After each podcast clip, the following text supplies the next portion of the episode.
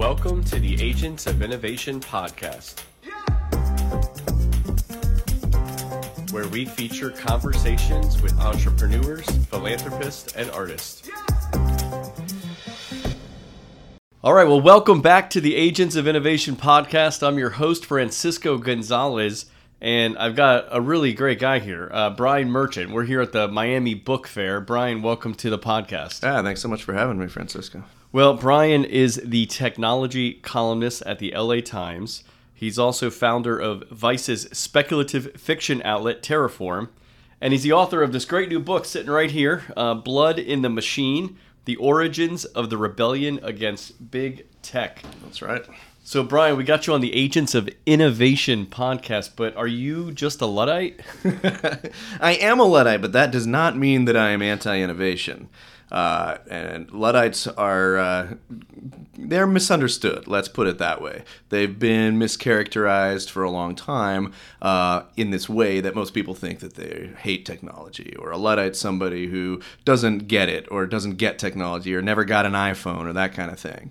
But that is not the case. The real Luddites were um, were workers, were technologists themselves. They use machinery. They were quite good at machinery, and they uh, saw the Industrial Revolution booming, and they saw factory owners using specific machines to try to move work into factories, to try to cut their pay, to try to uh, sort of degrade their working conditions, basically, to try to replace them not with machines, but with you know, children and migrant workers, uh, people that they could pay less. So the real Luddites said, uh, I don't think so. And they ended up forming this big rebellion and kind of taking on the factory owners who wouldn't negotiate with them um, and smashing tactically just the machines that were taking their jobs. So they were not against machinery, they were against exploitation and against poverty. Interesting. So this was uh, what time period historically? Yeah, this was you know you you could call it the dawn of the Industrial Revolution. So the late 1700s to the early 1800s was when when uh, what we would call today entrepreneurs started using machine to organize labor into little factories, some larger factories, um, and it's when that kind of uh, mode of work started to take root that the that cloth workers started uh, protesting and, and trying to find ways to to um, uh, uh adapt to that or resist that. And then in 1811 to 1813 is when kind of the actual sort of really explosive uh, Luddite rebellion takes place. So, you know, interesting. I, I kind of want to see if you could help me and yeah. our audience understand this because yeah. a lot of times, uh, you know, I teach some economics classes now and then. I also head up the Economic Club of Miami uh, on top of other things. So I, I wanted to just get, you know, sometimes when I'm talking to especially young people about yeah. the broad view of economics, I mean, I like to remind people that probably 95% of like human history, even like prehistory, you know, human beings, uh, we were just you know hunters and gatherers right uh-huh. for so long and then we we started you know we started farming about 12,000 years ago that started appearing all over the the planet and then it was only just a few hundred years ago that we hit this industrial revolution and we had this explosion of of you know really uh, innovation comforts all the things that we think about in our modern day and age mm-hmm. but i also like to remind people that that was a big shift in the way of the way of living, mm-hmm. right? Like living. Uh, so tell us a little bit about that shift. Uh, I mean, was it what what was that like? What were the benefits of that shift, and what were some of the challenges that society faced? Yeah, it's a great question, um, and it's probably the reason that the, the, the sort of the Luddites became as animated and as sort of popular and powerful as they, they became for for a brief time um, was was was because of that. It was less the specific machinery that was being used, but it, but this shift that it was driving. So for most of the um, 1600s and 1700s, uh, most of most of India. Uh, most of England's cloth workers sort of worked in what's called the domestic system, and that's you're either working at home in a cottage or a small shop. Uh, you know, you're setting your own uh, hours for the most part. You have a lot of autonomy. Uh, you're working with your family if you're a weaver, for example, uh, and, and and besides farmers, besides the agrarian base, this is the largest uh, sort of base of workers in all of England. So it's a bit, it's a lot of a lot of people doing this domestic system, working at home, singing songs, autonomy. You know, you you have a pretty nice life. You're not always prosperous. You're not necessarily rich, but you have a lot of control and agency over your life. So this shift to uh, to to factory production where you all of a sudden have an overseer or a boss or a manager, somebody that's going to tell you, you know, where you have to sit, when you can leave, how long you have to work. It's the conditions are not great in this factory. That if, to a lot of people, that's just sort of intrinsically repellent. So people hated this idea. They had a term for it. They didn't want to stand at their command, which is sort of sacrificing their autonomy and, and their dignity in a lot of cases, and not to mention making less money um, often uh, to go work in these factories. So they were resisting that too. And while there are benefits, as you mentioned clearly, to mass production, you know, you can get cheaper goods. Um, you know more people can can afford things. Um, there are also downsides to the mass production output too. It, it, especially in the early days, the the quality of the goods that were being produced was a lot worse the cloth garments would fall apart faster. Um, and this was also another thing that the Luddites protested. They because the reputation of their goods uh, and th- therefore the amount that they could charge for their products was diminished because they're competing with these um, automated factories. So and then from there it gets even worse. We most of us probably know the story of the Industrial Revolution, how it was largely powered by uh, child labor, precarious labor, uh, people actually physically shrinking from working in such uh, such harsh conditions, um, and you know it's a product of the way that this uh, that techno- technological development took place really. Um, you know there was a lot of pollution there was a lot of factorization um, there was a lot of sickness a lot of maltreatment and a lot of and a lot of suffering for those periods that uh, that that people had to endure before workers movements like the Luddites kind of clawed back some protections clawed back some sense of uh, uh, uh of equality where they could share some of the benefits that the factory owners were getting from from production. So when uh, when when we go back to that period, a lot of times again when I'm teaching economics, uh, you know we Adam Smith is a, a, central figure in even modern economics today, and he he he arose you know in the late 1700s uh-huh. to really kind of tell people what uh, really kind of study what what was going on, right? Uh, you know the invisible hand. He's talking about uh, all sorts of uh, you know the way the way wealth is created, all these things. But it's basically right as he's kind of doing that is that the industrial revolution is starting, mm-hmm. right? And and then we get about a century after Adam Smith, we get Karl Marx.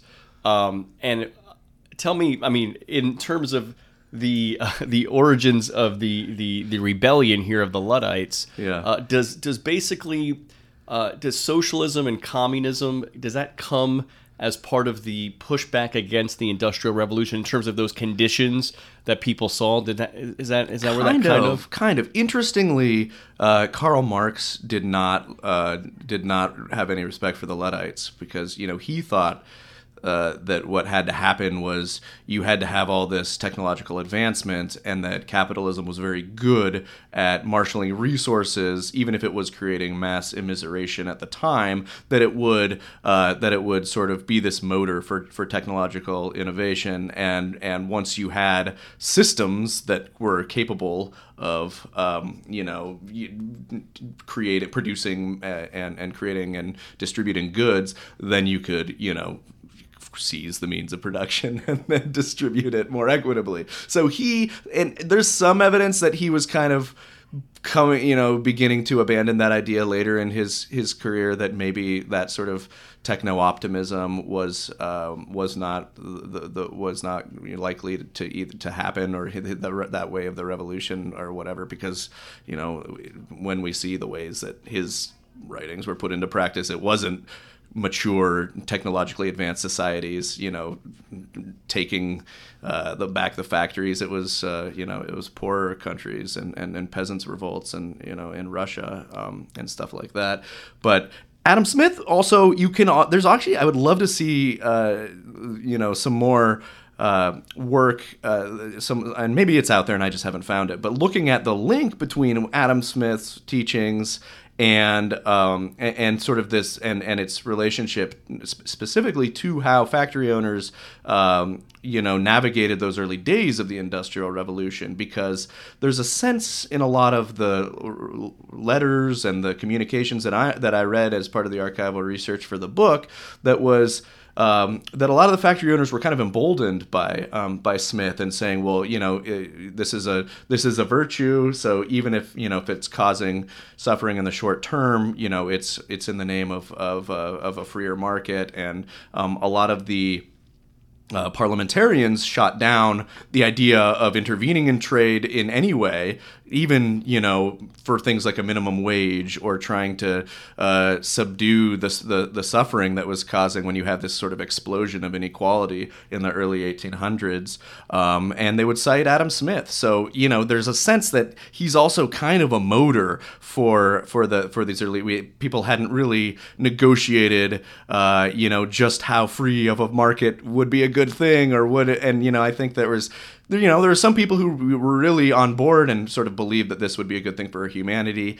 I think there's some other people who are using it as a bit of a shield or an excuse to kind of, you know, uh, uh, just kind of hit the gas on automation and throw people out of work and have a have an excuse to do it. So it's some mix of all of that. Um, but it is really interesting to look at because a lot of the working people they hated Dr. Smith to the extent they called him Dr. A. Smith. They they they said they thought that um, um, even there's a lot of conservatives that that that didn't that didn't like him either. It was a really interesting political formulation at the time. Yeah. Okay. So, um, I mean, what what we've seen as well. I mean, we've seen a lot of wealth creation, a lot of innovation in the last few hundred years. But it seems in the last 20, 30, 40 years, you know, I don't know, you know, where you want to go back. You can go back to three days ago, right? We're talking on the edge of uh, the open AI kind of disaster yeah. here that's that's unfolding. Right. Uh, but uh, you know your book talking about the rebellion against big tech today as well right? So i uh, my understanding tell me a little bit about the book in in terms of is it uh kind of giving us a history of a previous rebellion and maybe talking about what's going on today? Yeah that's right. Um and it's not you know there is no sort of there is no any Luddite rebellion uh, in in the terms that happened in the 1800s going on right now.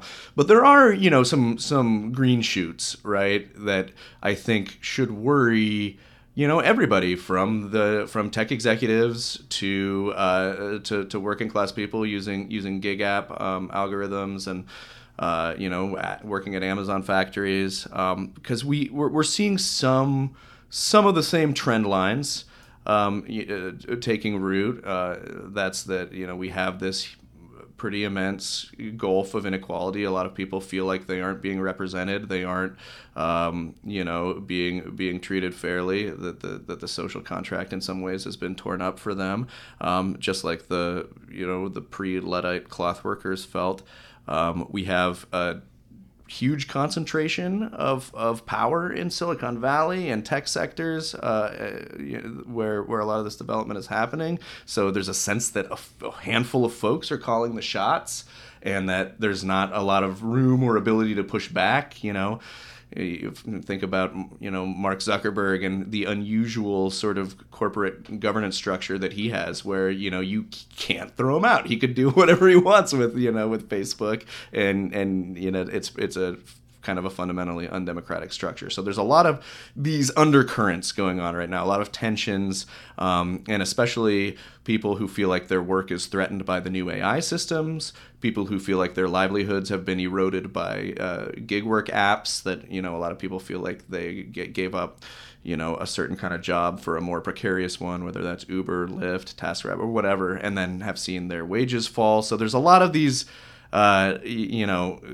stressors you could call, where you know if things aren't going to explode into a Luddite rebellion right now. But you could imagine a scenario where if we're plunged into a recession and companies keep automating or keep trying to transition more work to AI, see what they can get ChatGPT to do instead of their workforces. Um, you know, and and and gig work continues to be difficult, and um, conditions at Amazon are bad. You could you could imagine something like this happening. So yeah, I look at sort of the efforts to organize Amazon. I look at some gig workers who have started uh, coalitions to try to fight for more rights. I look at um, some of the some some of the some, some of the modern offshoots there. Um, and it is a really interesting time because things could go any number of different ways. Yeah so you have you kind of mentioned a few things there. I think the stressors there's a lot of stressors going on. So we could maybe debate like maybe they did in the 1800s about whether this is ultimately a, a ultimate good for humanity yeah. right? I mean maybe more they called it, they, they, called it the machinery question in the day. Yeah. Today, it's like, are the robots coming for our jobs and that kind of thing. But, but whether yeah. you, whatever side of that debate we fall on, um, I think that what I think we can almost all agree on is uh, the, there's stressors, right? When you're when you're shifting to a to a new kind of economy. Um, so first of all, you have a lot of people right now, middle age to retirement age, in that in that period, who they may lose their job and like be totally irrelevant in the current workforce because they've had a, a career in something maybe even work for the same company for a long time yeah. and now they don't know where to go and they're you know they're having to take maybe a very low wage job just to yeah. make ends meet then you've got people maybe coming out of college right now and i know a lot of young people coming out of college anybody uh, really younger than me uh, uh, has basically been sold the idea and i don't think anybody was necessarily lying to them it was just what the case was that get a college degree. Uh, you'll get a good paying job. There's you know there's a career waiting for you. They come out. There's not a career waiting for them. The job pay is not very high. Uh, cost of living is going up and they can't make ends meet. You see a lot of people, especially in their 20s, living with their parents, if they're lucky, if they've got parents to live with. So there's um there's a lot of stressors. Yes. So so what uh w- what can we do about it? uh, yeah, I mean, again, there's a there's a wide range of solutions um, that are that are being talked about um, a lot, and they they range from you know things like UBI, the Universal Basic Income idea, um, eh, which I'm sure your listeners are familiar with, to strengthening social programs in general, to um, yeah, trying to give uh, you know those workers more say again, more like democratic input into how AI may or may not be um, integrated into their workplaces. Um, and, and we saw that kind of as one of the interesting outcomes of the WGA strike, where a huge sticking point was the studios kind of wanted to reserve the right to use AI to generate a script. Mm-hmm. Um, and the writers knew that if that happened, what they were going to do is then they were going to be asked to call, come in and rewrite it, which may be a similar amount of work, but they were going to get paid less and lose the rights to the to the property and the right to make residuals. So after that, you know, the, one of the outcomes of their coming out uh, victorious, I guess you could say, of their strike uh, was that they, you know, that that's off the table now. The studio cannot generate original scripts with AI, so they can use AI if they, you know, to experiment on, but it has to be on on, on their side. Um, so that's one interesting negotiation that I've seen kind of come out of this. But yeah, it is this really interesting time. And I think those two things that you identified are the two really worrisome areas where people, um, you know, because my, again, my gut is that. Uh, is that AI is not quite ready to do a lot of these jobs, even if it eventually will be. But then some overeager managers are gonna, you know, sort of try to you know jump the gun and maybe make some labor savings by by adopting a, a, an enterprise tier AI program or something to have it do uh, you know copywriting or what the accounts payable was doing or something like that and then kind of going oh shoot maybe we couldn't get rid of all those people maybe but then yeah those the older employees might be out of luck um, because that's unlikely that they'll be hired back. Um, and then like yeah ted chiang has a great uh, piece in the new yorker where he talks about one of the things that we do stand to lose from ai is all that i guess you'd call it entry level or journeyman mm-hmm, you know right, tier yes. like where a lot of writers, you know, it, it might not be their dream job to work as a, you know, a copywriter, uh, a junior copywriter at an advertising firm, but that's how they're paying the bills as they're learning the trade. Um, if ChatGPT can do that, um, then they lose that. Not only do they lose that source of income, but they lose that opportunity to learn the trade too. And we can see, and that's probably what you know generative AI can do. Is a lot of this sort of you know entry level stuff. You know, writing captions, making you know basic graphic design for uh, you know a, a corporate uh, presentation slideshow or something. Things that artists and illustrators and copywriters and even you know we're seeing coders, you know entry level coders uh, who are you know co- Copilot can automate some basic code, so coders aren't going to have the same opportunity to learn some of that journeyman stuff. So that is how we navigate that will be really interesting, and I think I, I you know I don't have. A, a, a, great answer other than yeah i think we do need to have stronger um, social institutions so people aren't just kind of completely out in the cold if they get uh, automated away and, and we have more and more attention. Some of that's training. I am always skeptical about job retraining programs because it's a favorite solution and kind of the, the academic literature kind of says that it doesn't really work all that well, um, especially if it's a job, as you've said, you've sunk a lot of your identity into. It's, you know, you can have a training course on how to do something else, but you've lost a lot when you've lost that job. So, yeah, I think just it's good that we're talking about it. It's good that it's on folks' radar. And again, as you said, wherever you fall on the political spectrum, I think it's uh, a pretty inarguable that these uh, that these um, inflection points are, are coming, and we're going to see these tensions, and, and we do have to figure out humane and smart ways to deal with them. You know, I think. Uh, a real, I think, I, th- I think what you're talking about though, the those entry level positions. I mean, you were just talking about writers and stuff. I'm thinking about going to McDonald's, yeah, and seeing the automated machines, yeah. and um, and that's a person now that can't get that job. Maybe maybe it was a minimum wage job, but the minimum wage job was maybe a first step. Yeah. And now that first step might be a machine. Yep. So that's really interesting. I didn't think about that and the implications it could have for so many people getting into the workforce and moving up. Same thing. Yeah, same exact thing. That's exactly right. Um, you already see them. You already go into McDonald's and you see 4 mm-hmm. of those kiosks or whatever where there used to be, you know, four cashiers. Now there's one cashier and, and, and four robots.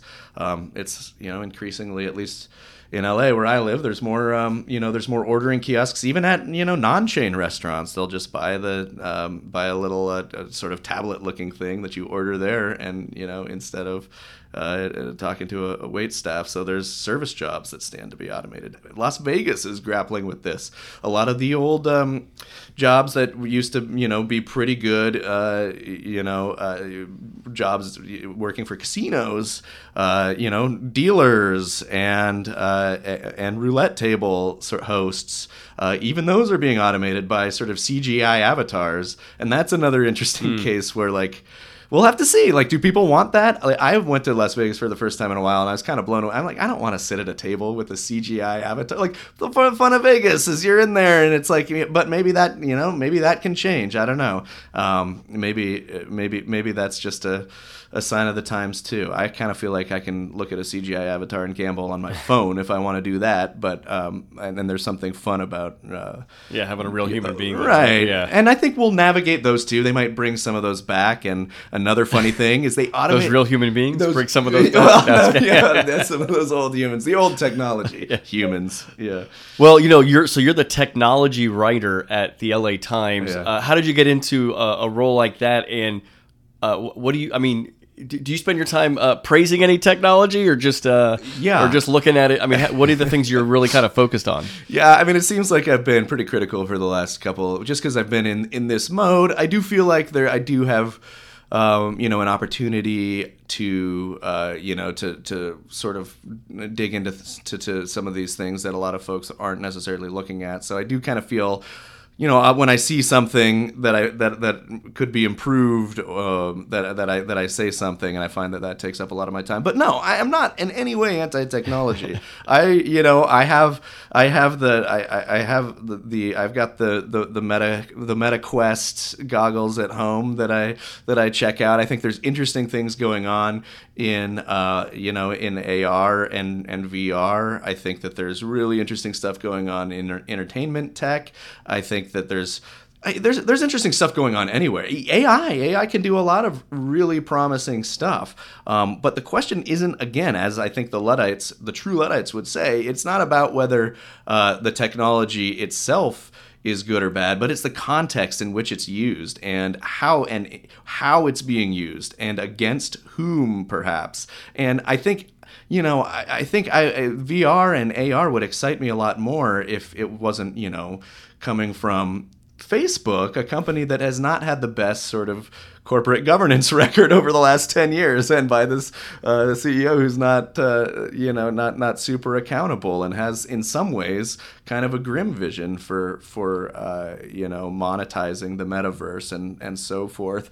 But but these things can be amazing. The the experiences can be amazing. They can actually have like real liberatory potential. I know people who don't feel comfortable in social spaces you know have f- formed groups in in vr where they can you know present themselves in a way that feels more true than they can in their daily lives. And there's you know there's that happened on social media. That happened across the spectrum. So there's a lot of great stuff about technology. It's just i think about you know trying to right the ship when it's uh, when when when too many of the decisions and it's being shaped too much by just a handful of people. Again like it was 200 years ago. Yeah. So uh, last question or two here. Um, one, I mean, how do you? I mean, as a technology writer, um, you know, from your perspective, what what are what are the exciting things happening? How I mean, how do you envision the future going? I mean, if you were to wish for it, you know, yeah. in terms of knowing knowing uh, the technological capabilities we now have, whether it's going to space, whether it's going to, to the depths of the ocean, you know, whether it's uh, you know communicating faster, you know how how do you what what do you think the ways that technology could be used a, a, lot better. Yeah, I mean, I think all of those are those, all of those are really interesting and, and great great things to aspire to. You know, I'd love to see more space travel and more space exploration than than, than we're doing currently. I don't know about inhabiting Mars; that seems uh, tough, but uh, but it, I wouldn't close my mind to it. Um, again, like I just think that it's more the things that I would change are, are more about sort of like the social and economic dimensions. I just think that we have this model, and we have again for 200 years, where uh, where we have just a handful of folks who have access to the, the, the resources and the power and influence necessary to make a big technological change. And I right now, and sort of what this book is about is thinking about what you know what would it look like if if things were structured differently what if it wasn't what if you know building a technology uh, that that could be appealing to the masses wasn't reliant on getting hundreds of millions of dollars of VC money I think some of the most interesting tech work is being done in makers labs, being done sort of casually in uh, you know in, in, cities where there's a high density of tech workers, tech workers making uh, making co-ops and things like that. Sometimes it can be an alternative to user uh, to, to to Uber, where people can keep more of the money rather than sending half of it to to to, to Uber. Um, you know, sort of taking back some of the um, the, the, the, the, economic power and using technology that way.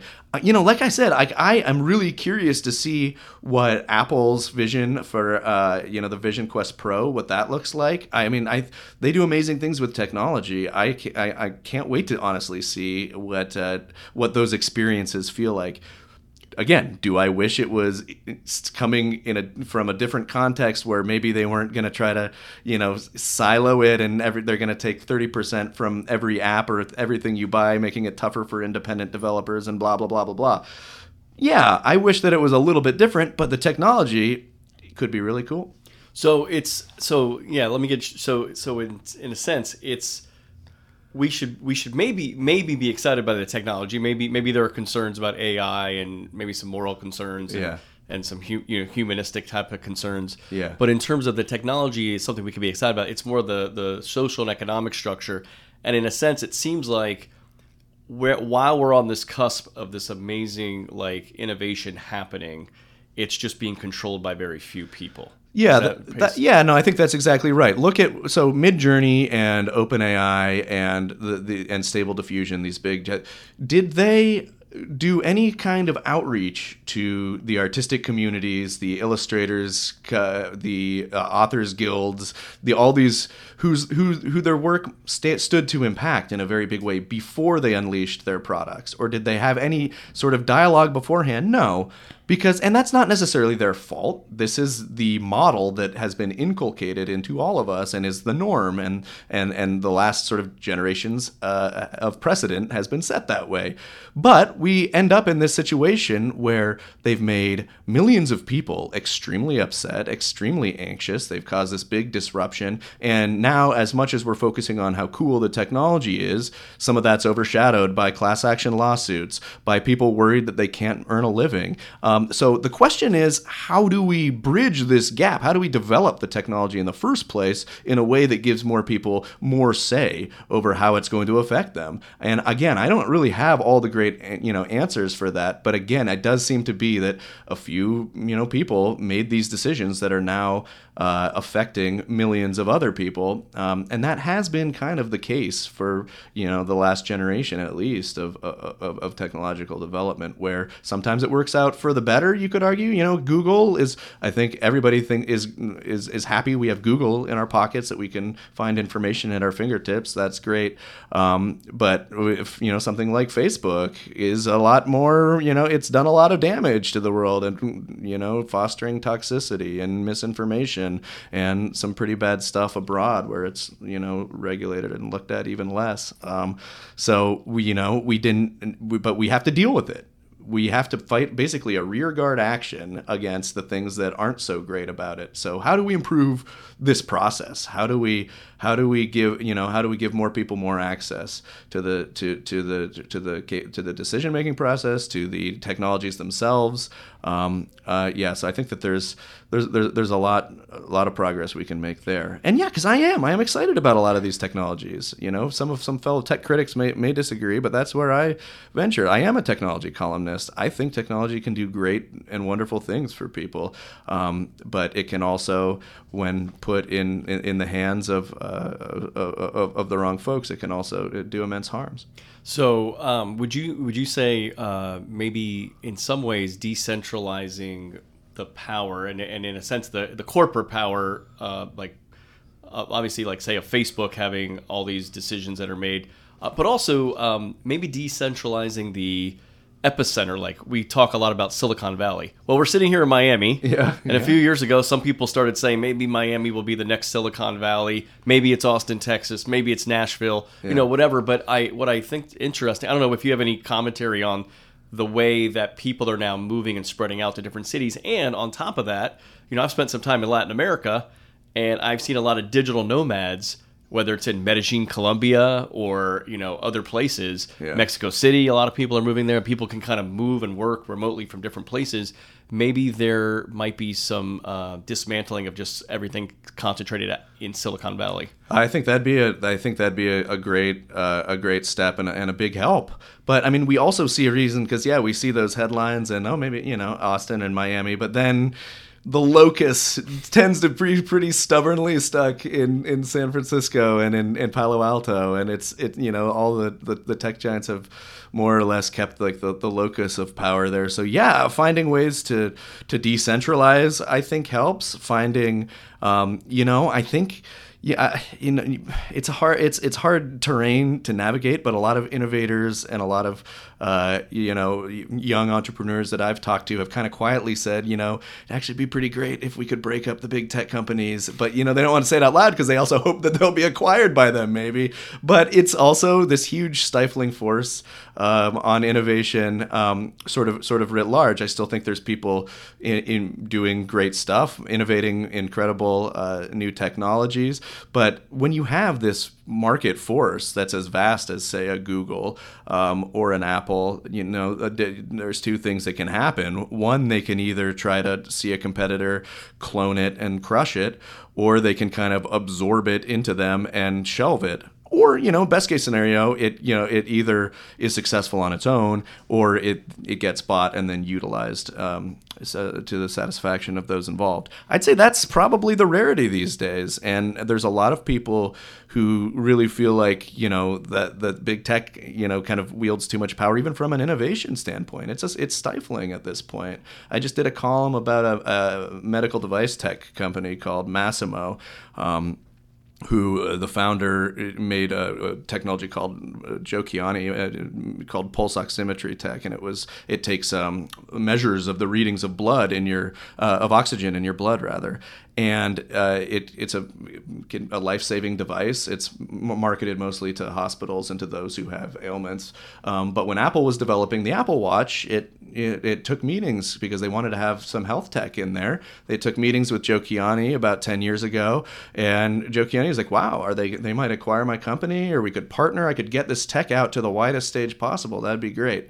But instead, it turns out uh, Apple had no intention of uh, uh of acquiring or you know partnering instead it just started hiring his executives who quickly started filing patents for apple he he mm-hmm. felt that his technology had been stolen and he it's been 10 years worth of uh, lawsuits um, and you know he actually the international trade court just ruled in his favor that said yeah apple is putting your tech into their their, uh, their the, the apple watch and if they don't take it out then we are gonna then we can we can seize it at the at the, at the site of import. So that was you know it's just one of these cases where you know we could imagine so many better outcomes. What if they had worked together and and you know had this productive partnership, and the tech was uh, w- was great, and everybody benefited. But instead, I think Apple found it more profitable because they know they can they have such uh, power that they can.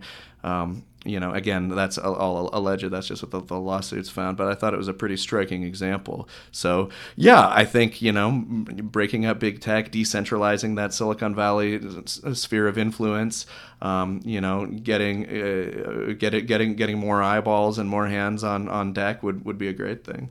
Yeah, no, I think, I think you hit a lot of points there. I think innovation, when it's kind of uh, controlled, or you know you you have to work with others to innovate and yeah. that would have been a great opportunity for those companies to cooperate yeah. and obviously you have a big company with a lot more money a lot more power and uh, kind of willing to take advantage i guess of this other company to seize its technology for its own purposes not really for the purposes of maybe uh, you know the broader humanity in a sense. So, uh, but lots of lots we can keep talking about, Brian. I'm sure you'd be. But uh, it's great to see you here at the Miami Book Fair. You got your book here, Blood in the Machine: The Origins of the Rebellion Against Big Tech. Not a short read, so you got a lot of information in this book. Uh, yeah, but it looks bang for your buck. Yeah, I know it's it's yeah. been featured and reviewed in a lot of places, so uh, I know it's getting a lot of notoriety, and we'll continue to follow you. How do we follow you? Where's the best places? Oh, I'm on X at BC Merchant, and also on Blue Sky and Mastodon. Um, I think the same BC Merchant. Um, yeah, thanks so much for having Great. me. Great, and you're also fun. in the LA Times. Right? I am so, the so, tech columnist of the LA Times, so you can read me there. Great, and I'll put all this in yeah. the show notes. Uh, so thanks again uh, for being an agent of innovation and being on the Agents of Innovation podcast, uh, even if you're a little bit of a luddite. Happy to do it. Happy to do it. Cheers. Thank you, sir. Yeah.